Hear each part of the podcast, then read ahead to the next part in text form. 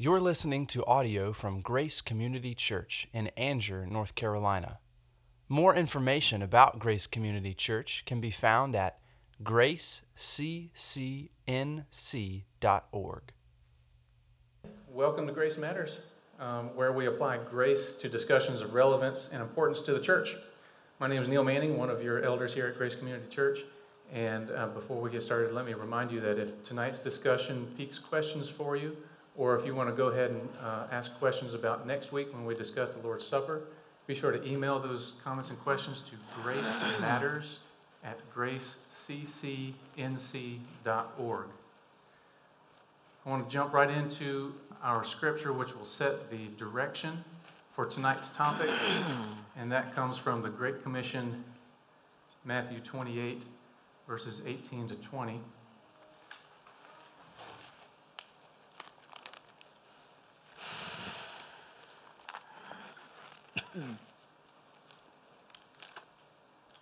And Jesus came and said to them, All authority in heaven and on earth has been given to me.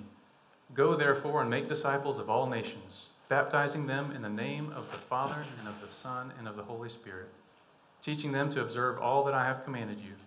And behold, I am with you always to the end of the age. It seems there are perennial controversies that meet the church, beginning on one hand with how to interpret the first chapters of Genesis, all the way to the other end on how to interpret the end times in Revelation.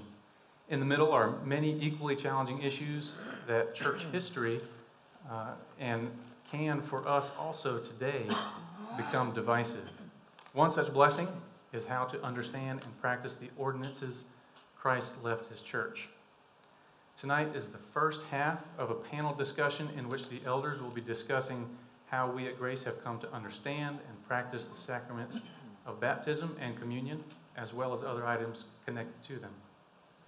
In addition to learning why these two ceremonies are important to the life of the church, you'll be treated to a glimpse of an ongoing conversation among the elders about the implications of Scripture in this regard. To do so, though, I want you to prepare yourself in these ways. First, please approach the subject, as with all our relevant and controversial topics, with a teachable spirit. Be ready to learn and, where necessary, to be led. Two, consider your brothers and sisters in Christ.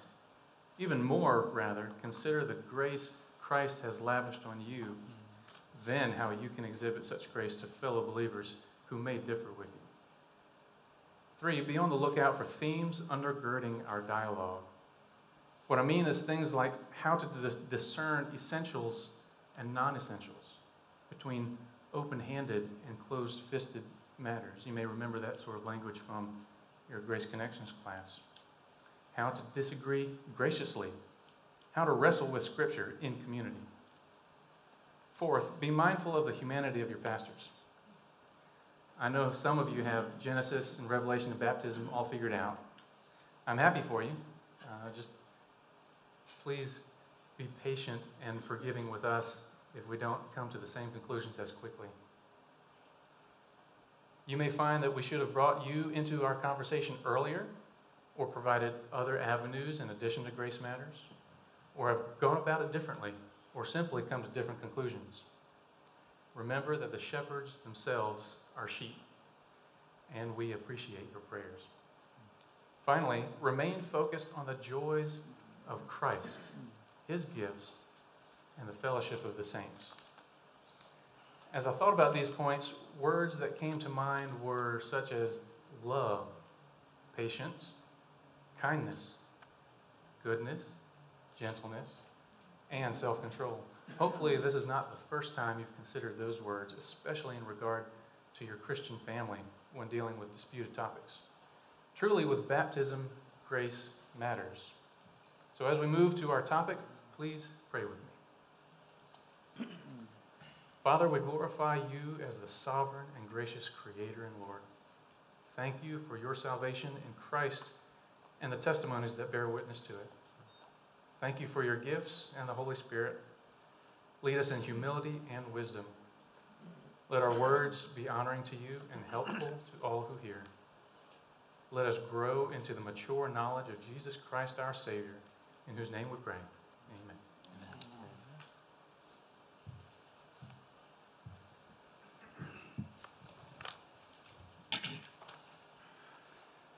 Let me briefly introduce our panel, whom you should all be familiar with.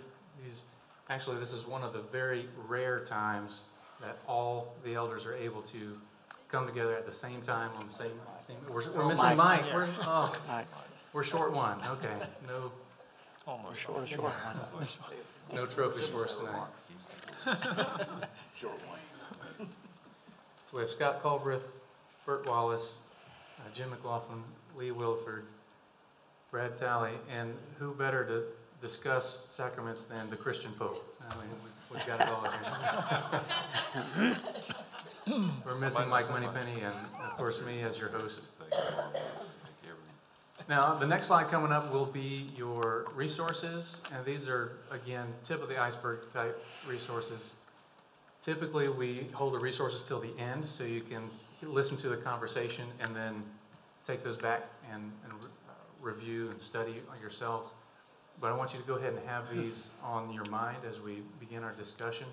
And you'll see there the, the GCC white papers, which are the handouts that you have. Um, Not, certainly not to put it on the same level as Scripture, but it's simply one avenue of consolidating what we've come to understand and learn through the Scriptures.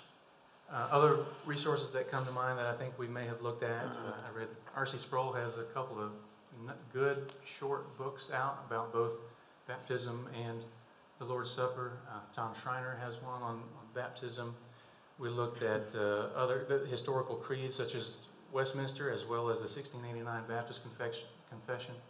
So uh, there are a lot of good resources out there, and I don't think we relied on any one particular one, uh, save for Scripture.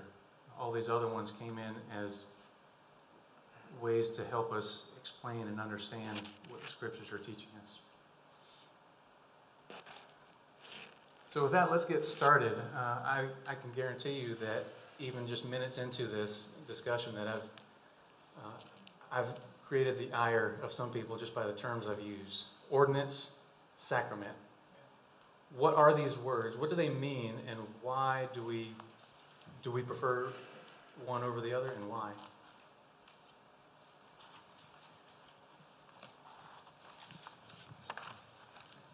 Really, we have discussed this previously. I don't know why this is taking, we've got an hour, guys. I like sacrament, um, for sure. The, having just looked into this recently, uh, did a search on the word roots of sacrament, communion here recently. The idea of sacred, being set apart, holy, um, something that is other, and then I, I like the uh, connection back to the Greek on the mint side. Um, it goes back to uh, mysterion. Is that am I saying that right? It's a, yes, it's a Latin term, Latin term. mysterion. Mysterion. All right. Um, But it's all connected. Yep. So, sacred or holy mystery, um, for me, I really enjoy being in the middle of a mystery. Not not like Sherlock Holmes, like it's a mystery we got to figure out. But uh, for instance, on the way home, I come up over. I'm coming by the airport around 5:40, and right there where 40 and 540 all come together, 54, you're coming up over the hump, a little hump there. And as you come over the hump, there was just this color. The sunset and the, into the kind of the blue night sky and just all the shades in there. And I understand the phenomena that are at play in those colors, but I don't understand the beauty. I- I perceive it, but I don't completely understand it. But I acknowledge it's there, and I can exist there in it and really enjoy that that um, just that place, and I've really come to appreciate the fact that God will not be understood by man. He's not going to, you know, lower himself to to where he can be completely understood by our finite minds, um, and that's it's important to me then personally to really acknowledge that mystery. He's revealed some of himself in very, you know, minute detail, granular detail, and then some stuff he's given us ideas about, and then some stuff he's kind of left unsaid.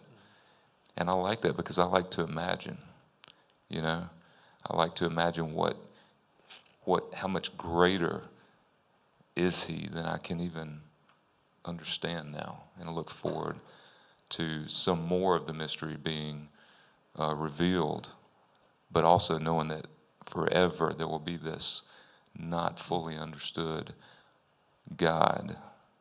But I, you know, it just it just But makes me tick. Then what about the other side, ordinance? Is there anything wrong with that? I don't think so. Um, we are commanded to do some things in obedience.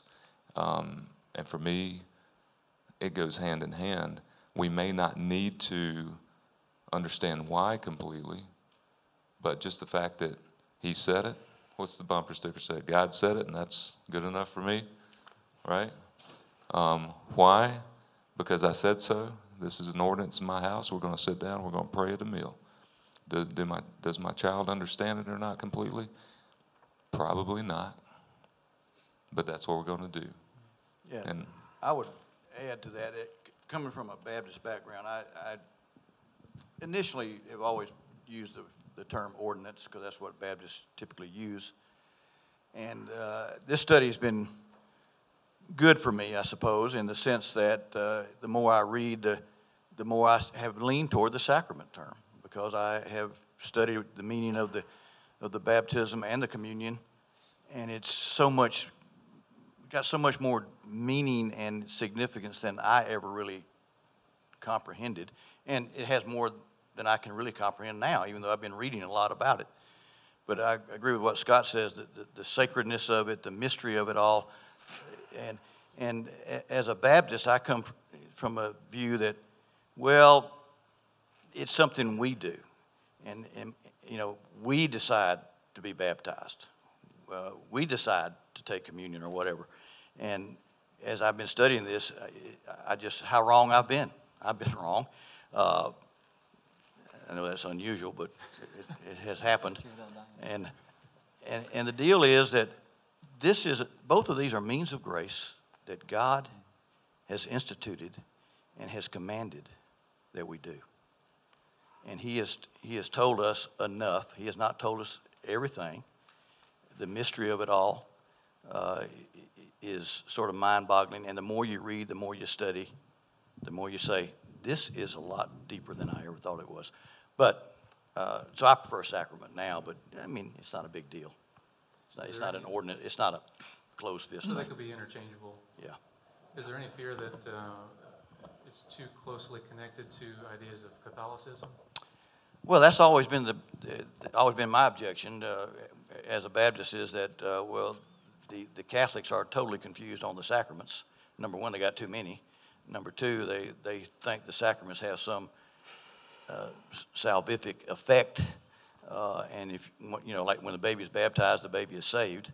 And of course, as Reformed, we know, as a Reformed church, we know that that's not true. You're saved by grace alone, through faith alone, in Christ alone uh, and it's nothing we do.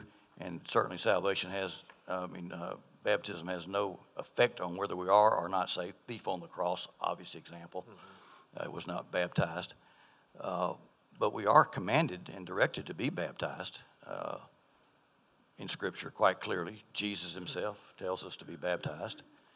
Uh, so it seems to me that uh, the, the one thing that has struck me is why would a believer refuse to be baptized? Uh, and so, I don't think we got anybody refusing to be baptized, but Maybe the, the, the the history of, uh, understanding the history of, of how the church has understood baptism and communion. Uh, sacramentum was the Latin, Latin term. Mysterion is Greek. Sacramentum is, is, is Latin. Um, but in, And when did the Catholic? find a brief explanation on that. one of the reasons that people recoil, or a lot of evangelicals recoil from the word sacrament, is because it feels so Catholic. Uh, but when did the Catholics become Catholic? In the early church, the church understood the importance of these sacraments, and they understood it as a mystery. They understood it as a, a, acts of obedience, for sure. The, the word sacramentum, you know, had two primary ideas. One was a legal term in which uh, the loser in a lawsuit would dedicate certain monies to a sacred purpose. Another was an obedience, or a, it was a pledge that a, a, person in the military, a new pledge, would take. So um, there are both elements, you know, that there is something set apart for a sacred use. But the term really comes from uh, it, a, it's a religious rite that has been imbued or assigned a special significance, and that was done by Jesus, not by the church. The church acknowledged that. Uh, then, of course, the Catholic Church really became sort of what we understand the Catholic Church with, without nearly as much corruption in the sixth century, somewhere along in there with um, the great Gregory?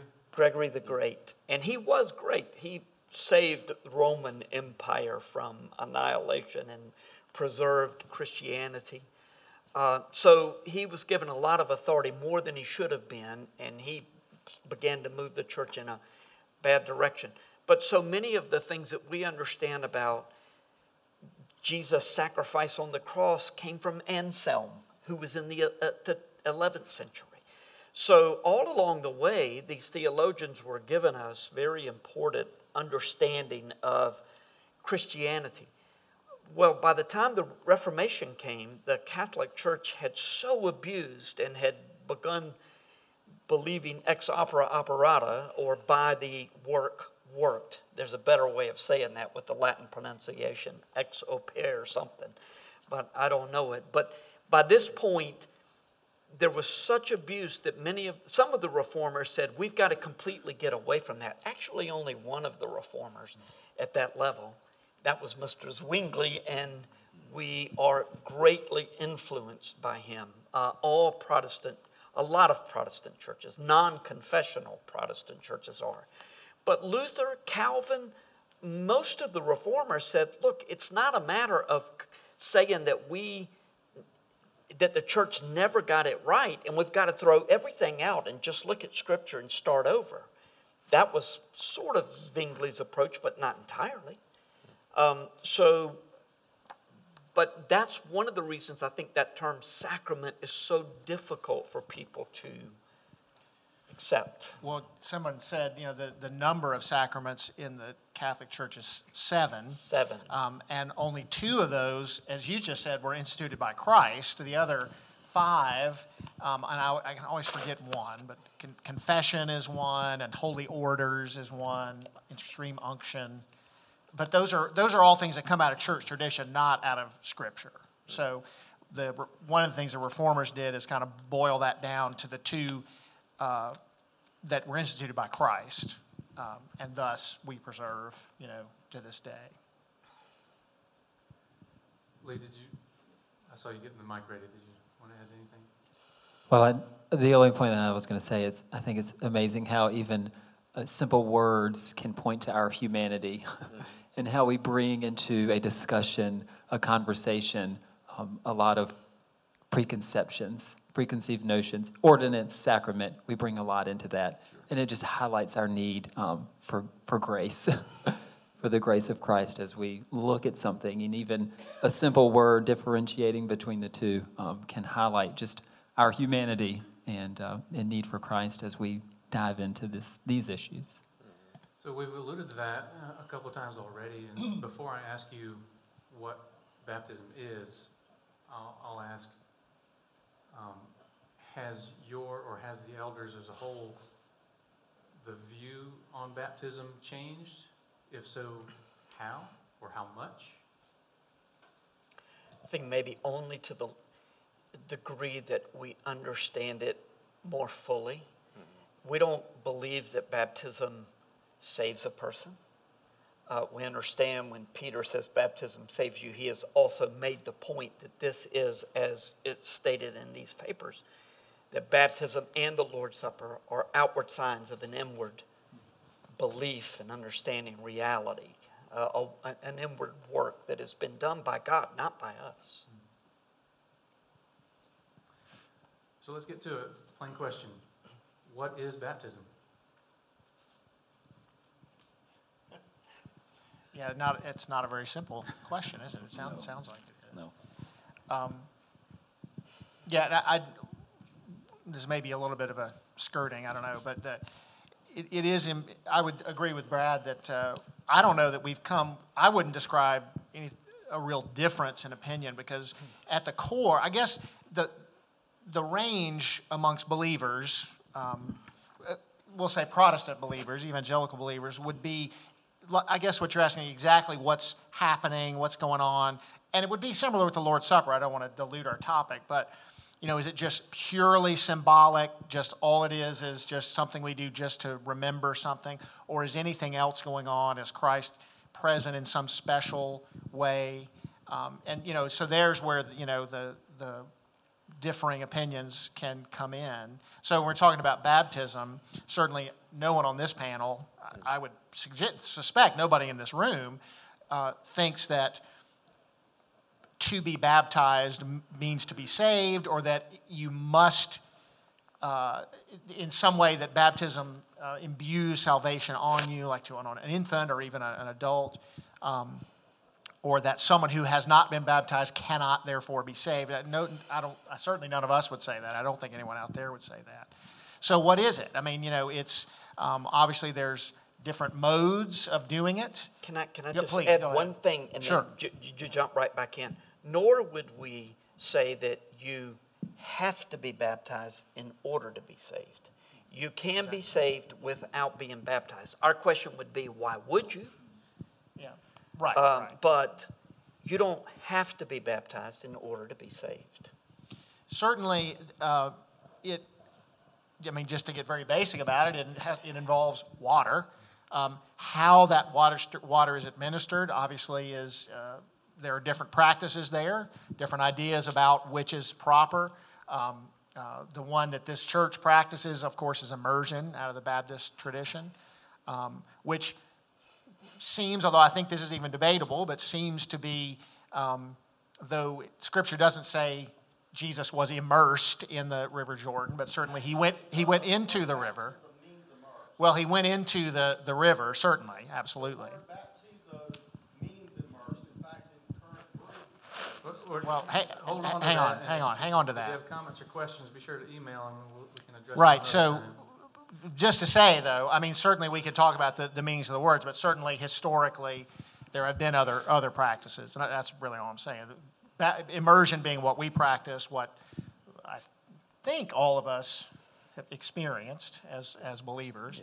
Um, all of us up here, I mean uh, certainly myself. Um, then there's uh, the, the sprinkling, which, and again, even with that, there's uh, infant baptism, certainly in the Catholic tradition, in the uh, covenant, which would be a very different understanding about what's going on there. In the covenantal tradition, like in the PCA church, where I wasn't born into that tradition, but kind of grew up in that, and infant baptism is practiced in that uh, tradition. And then there's one maybe less familiar to some people of pouring, um, which in some ways combines the two, you know, where you sort of lean over a basin and our, our you know, water is poured over your head. Your head is, in, in that sense, immersed in, in water. So, but certainly water, really, that was a long way of saying it's, it's a use of water uh, to, as an outward sign, as Christ did uh, in the River Jordan, of a rebirth.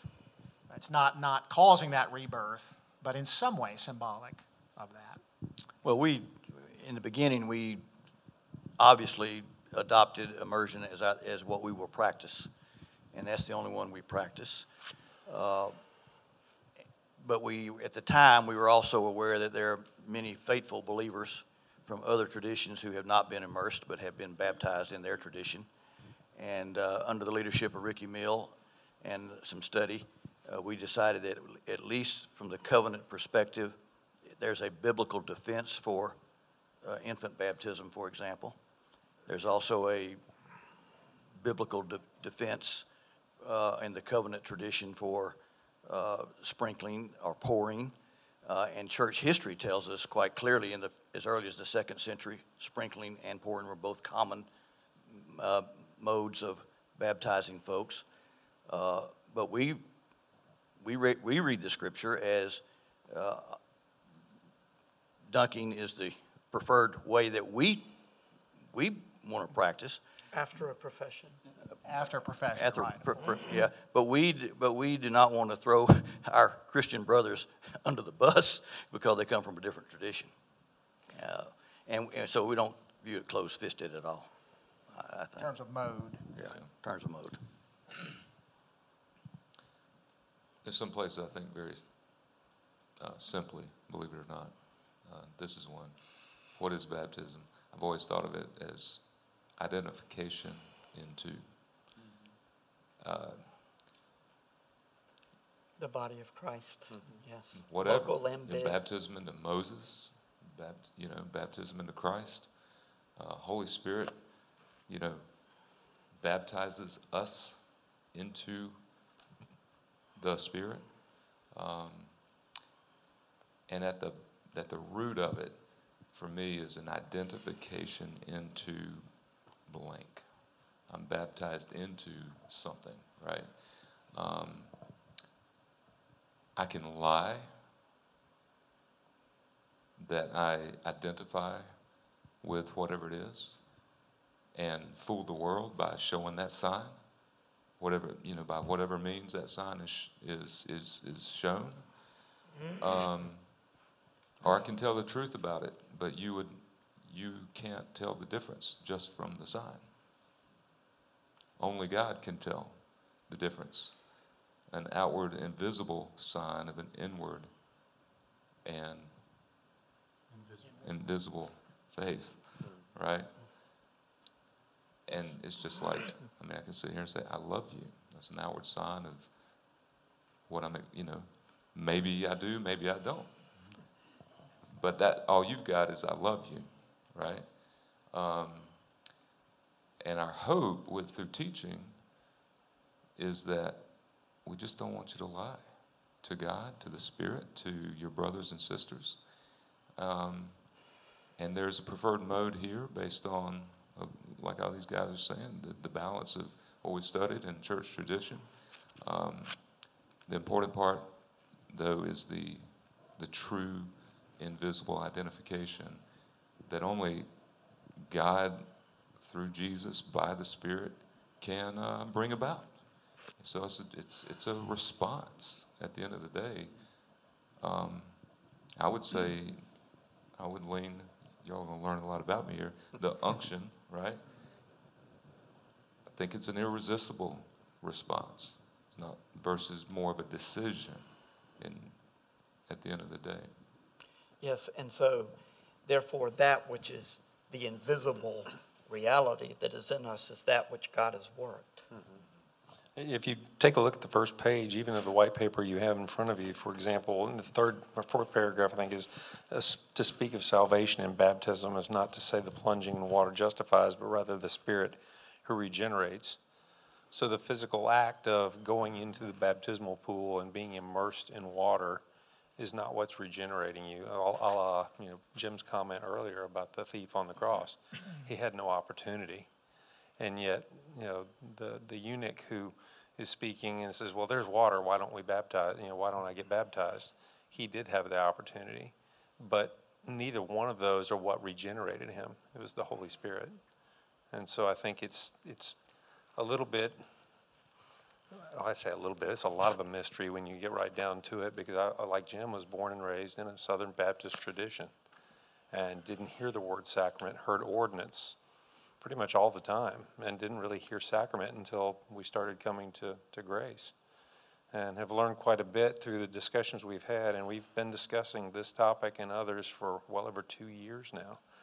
Just so that you all are aware, this isn't something we, oh, this is, this is fantastic, let's put this on paper, and Neil sat down and typed it out last week. This has been in, in the, in the kitchen for a while cooking. And so I do want you to know our hearts in this are, uh, obviously, and Neil specified this early, a gentleness, because we all come from things in our own perspective, and our own experiences color things to the point where sometimes it's difficult for us to see an open handed thing as it is, and to us it may be closed fisted.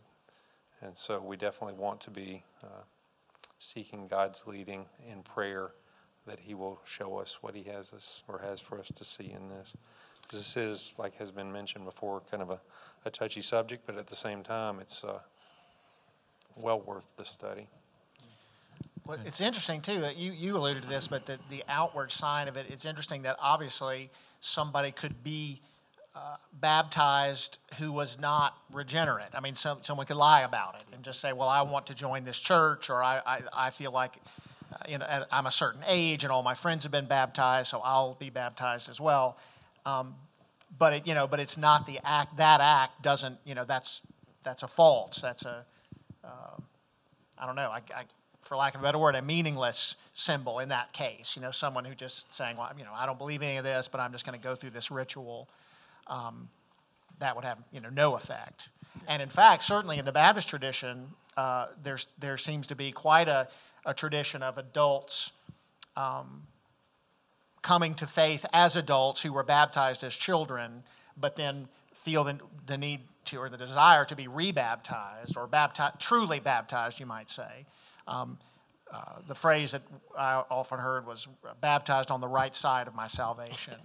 So, so that you know, I, maybe I was baptized as a kid, and that, but I didn't really understand it, or I didn't, really believe it at all. But now I do, and so I want to go through that as a believer, which is you know certainly proper. Yeah, that's a deep topic, uh, about when, when you have to be baptized. Uh, Obviously, it seems the preferred way is you, you- you believe and then you're baptized. That's what we get reading in Scripture over and over. But we also see the covenant tradition where the, the, infant is baptized and becomes a believer later, but that baptism is good in their tradition. But it's a means of grace in the book, uh, Grace Alone, that uh, Bert and I talked about on a previous panel. There's an excellent discussion in there, about a four or five page, page discussion about why ba- baptism is a means of grace, but it's only a means of grace to those who believe. It's a meaningless thing for those who don't believe. Yeah, I think uh, means of grace. Well, I do want to say this about baptism and, and the different modes and the different theological positions. Um, I remember discussing with Sean Cross one time, and Sean was was leaning toward a PCA understanding, a covenant understanding. He's not now, but I said, why? I just don't think I could ever believe that. And Sean said, You know, I, I see in Scripture, I see immersion, but the people that minister to me the most theologically and that I agree with the most are all covenant Baptist, like R.C. Sproul, Tim Keller, um, John Frame. The people that really inform a lot of what we believe today are covenant baptism uh, position. I, I don't agree with that. I do believe that they have their reasons for it, and theological positions are important for all of us. Uh, Whatever we understand about the Trinity is a theological construct. We have agreed with people through the centuries who have told us what it means that God is a triune God. And they base their construct on Scripture, but it is, there's no place you can go in Scripture and say, this is exactly, this verse right here is really, we're just stating this verse in, I mean, in, in, a, in, in a way that people get. No, it's a, it, it, it is a, a construct. So, um, then I forgot what I was going to say about, uh, That's normal. yes.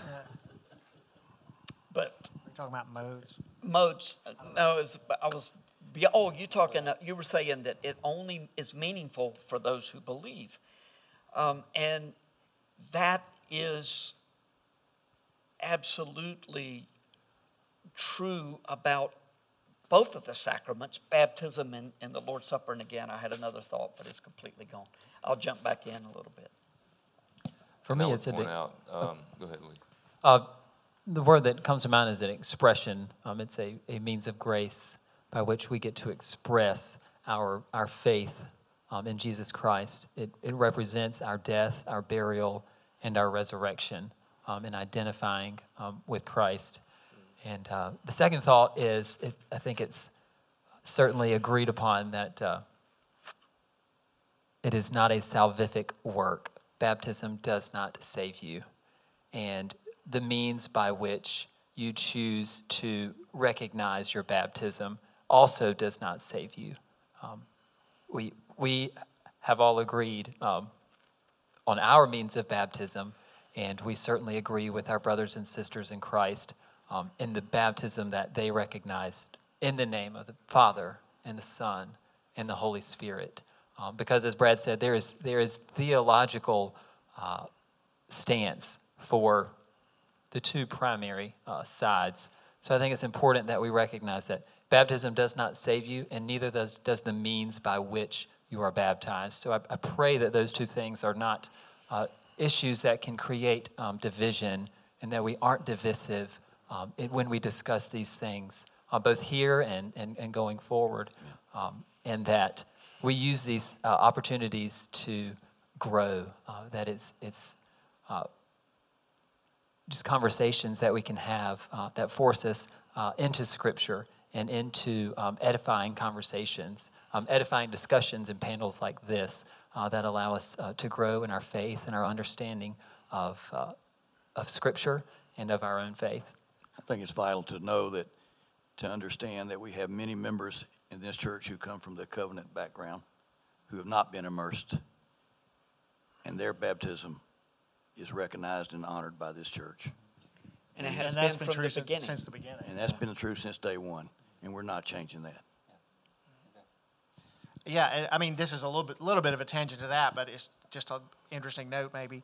A friend of, this is years ago, but a friend of mine, uh, we were talking about this subject, and, and he, sometimes baptism is connected to denominational uh, membership, and he had, in the course of his life, he was a, a, a pastor, and he had been associated with different denominations or different, um, you know, t- stripes or, or whatever of similar denominations.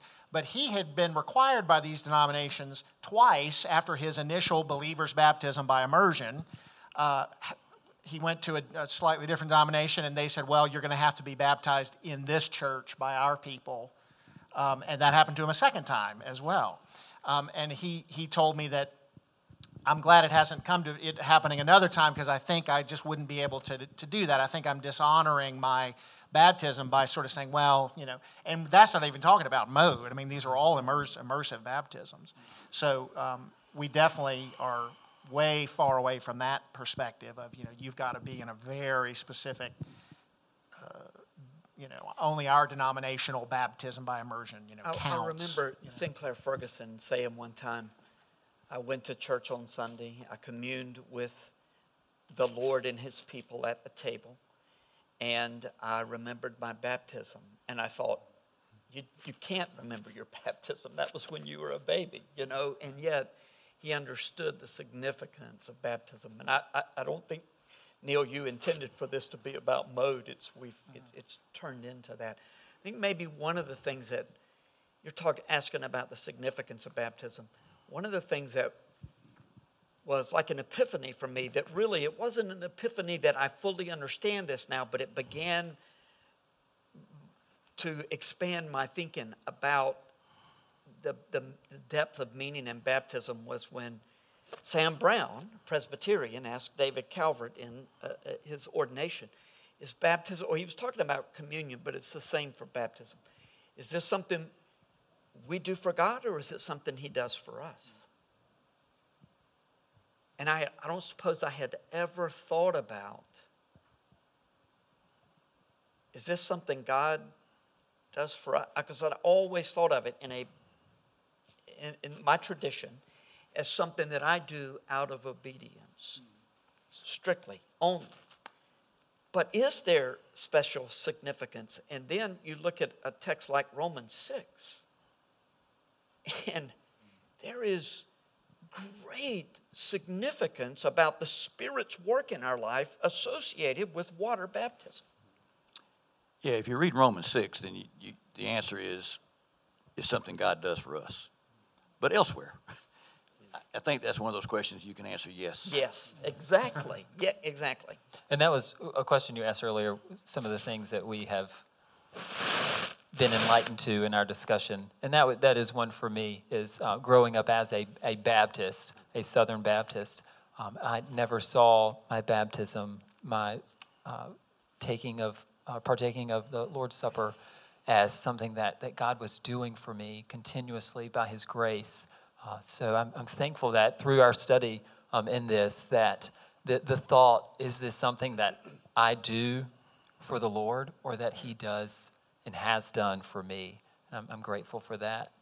And I want to add one more thing too. I'm sorry. Uh, when I was going through Hebrews, I remember the warning passages uh, and how much of an impact this made on me. Do we believe that once God has saved us, we can ever lose that salvation? Can we throw it away even? No. No, we don't. If it's a work of God, it's, it's a permanent work of God. And the writer of Hebrews says, But don't you walk away from Jesus, because you do so to the eternal damnation of your soul. And is he saying you can lose what God has given? No, but it's a means of grace. It, it's, it, if we start to walk away, and just say, oh, I just don't care about church, I just don't care about this, that, those warning passages. Or if we become, as the Hebrew, as the people that Hebrews was written to, we become so, well, it's all about my works, Hebrews says, don't go there. Don't make less of Jesus. And I would think the same thing is true about the sacraments. They are means of grace they help us in our spiritual life. How? I don't know. At the level that Scripture seems to indicate. Another this is just getting back to that original question what is it? I think and this is the very bottom of that first page it talks about it's a public act and that seems very important to me that it's it's something that's part of the body a, a, a local body not not something that i just do for myself uh, or you know but it's it's a it's a public you know proclamation much like or similar to the way that communion is a communal taking together of, of this. So it's all, all both of those things seem to me to be really rooted in the life of the body of Christ, the, ch- the church, the local church. Yeah, I'll uh, put it this way a heavy emphasis on God saves me as an individual leads to, in my opinion, an, an importance on the nuance of, of the topic versus a leaning towards God is saving a people of which I am a member, then it becomes it becomes another thing in your in your mind. It's a picture. It's not only just what is going on uh, in my in my heart or not. I mean, God is so big and so wise and capable to do whatever He wants to do that even if you're lying to Him, there's a picture of what you're going through. It's still an outward sign. It may be of, you know, it may be a mockery, but someone is sitting there and God is preaching His gospel through someone who's lying. That's how great He is. You know, all things work together. You know, all things, and it's and, and it's part of a part of the people that He that that we forget, or the the aspect of the people of God. I think that we forget sometimes. Um, I'm doing it because yeah, Scripture said it, but the church, the Orthodox Church throughout history, says this is important. You know, and we're following in the footsteps there, and it, and the people who see it, hear the see and hear the gospel as the word is preached, and they see the people of God being obedient to it, um, and hopefully, man, this is not the right. I know, pagan. Um, Don't go there. hopefully, certain hopefully, right? Biblical hope um, is that the real thing is going on inside our hearts, inside our minds. That there's real submission, real belief. But here's the here's the um, conundrum. Back to Hebrews. Those who are saved are the ones who are standing there in the end, believing. Right. We don't know right now. Right. You know, only God knows, and we will know, we will be assured at- while we're standing there in the last day believing Christ. And I think that's part of the part of the issue is you, we're we're unsure. The he, the Hebrews are the Hebrew people in Rome. They were under heavy persecution, Yeah. and you're sitting here going, "I think I believe. I hope I believe. I don't know. Do I believe? I really want to ditch this whole thing because my life is being threatened, and I'm just I just don't know what to do." And you know, the writer is coming back, in, coming in on that, and say, "Don't worry. It's a work that God has done. If you're standing in the end, you believe. Don't walk away. It, you know, it's a, it's an encouragement from that. pers- Yeah, it all, That's it all works together. Yeah, that's I was going to add that it does, it is interesting when you look at the, the corporate act, I think that's, if you want to call it a problem, part of the problem. That it's a, a visual that the body can see as well as the outside world. So we layer on our own perspective and our own insight as to whether or not it's performed correctly, whatever it is that we are viewing.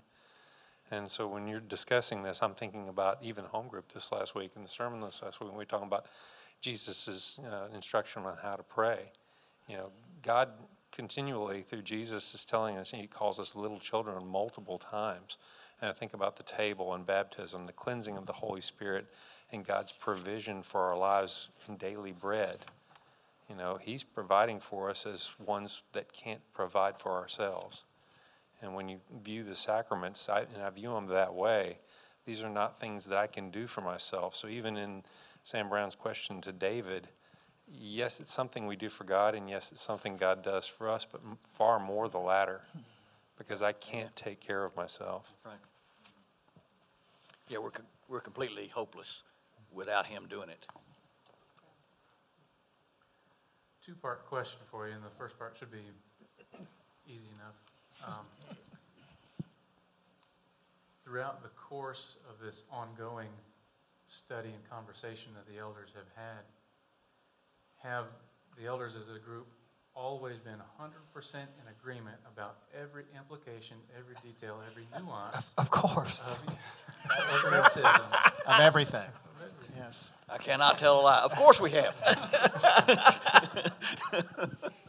I, I wanted to say that before we ended. What a great discussion this has been. We, we, because as the elders, we have had these discussions, never divisive, but not always in agreement, and pretty lively. Um, but it's okay. It's, it, we did it with, we've, dis, we've entered this conversation with a desire to know and to grow and to understand.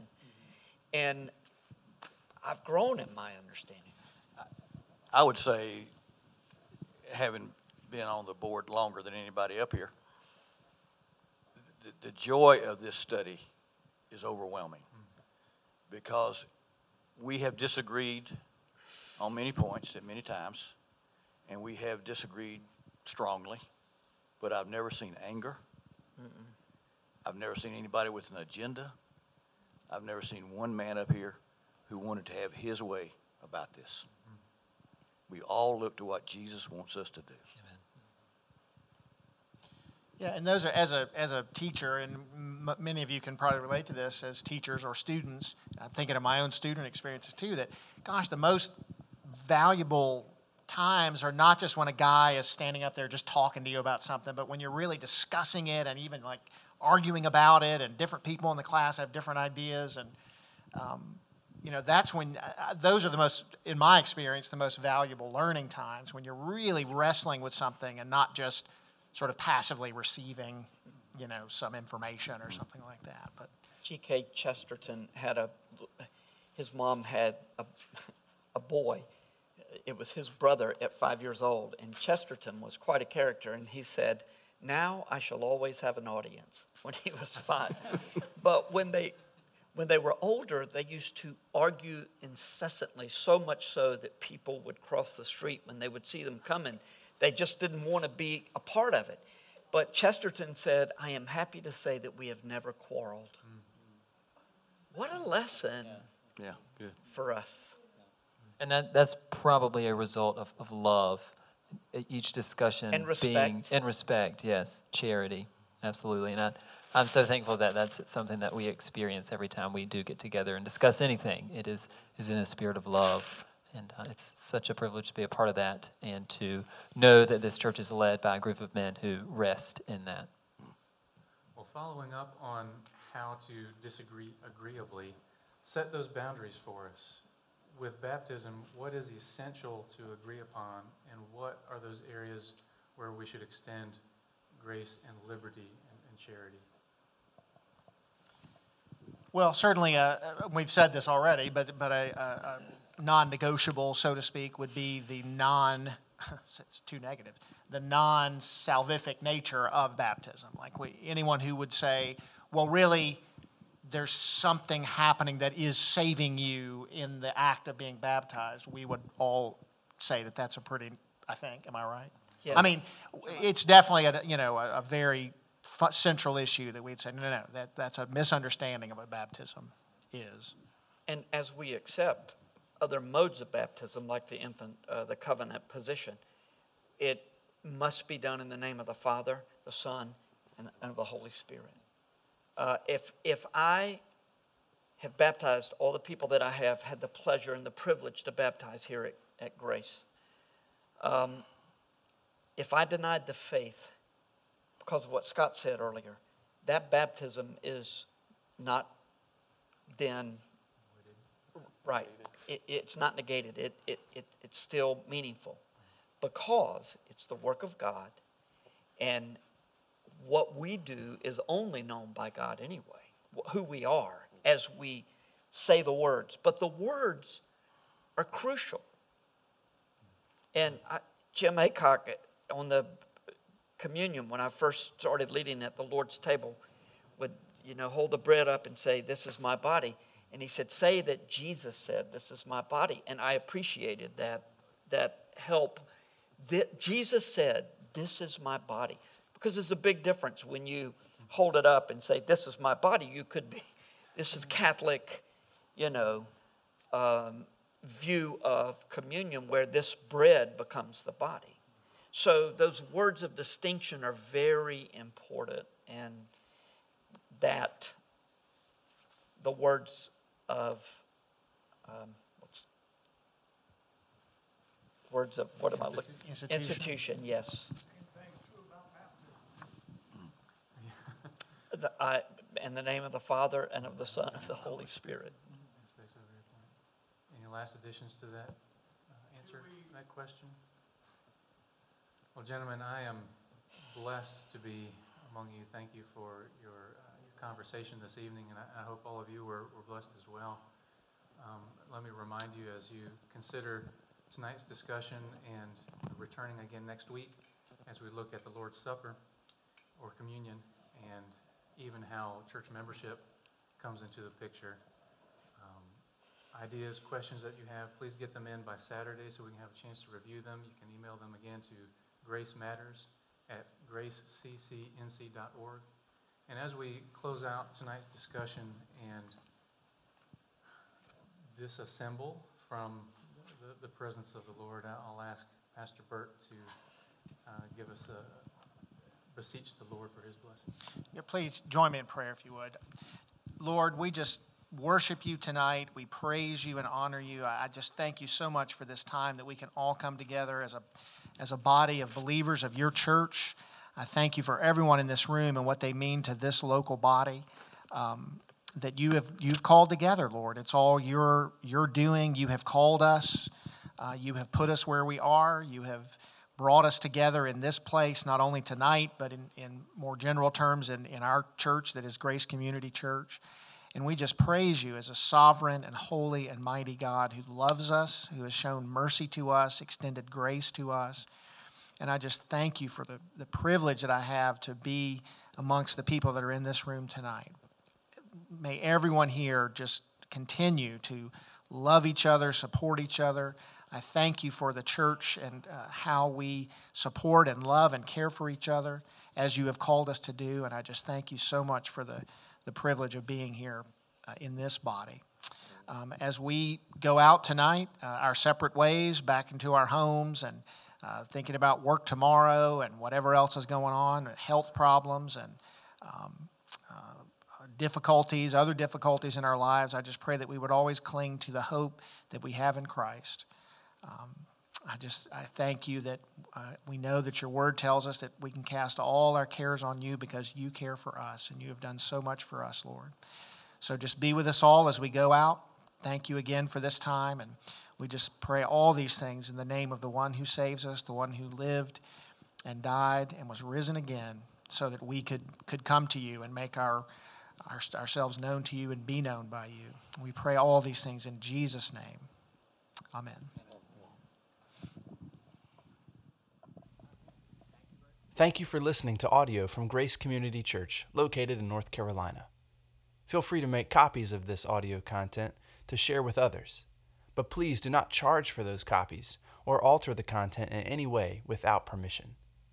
For more information about Grace Community Church, go to graceccnc.org.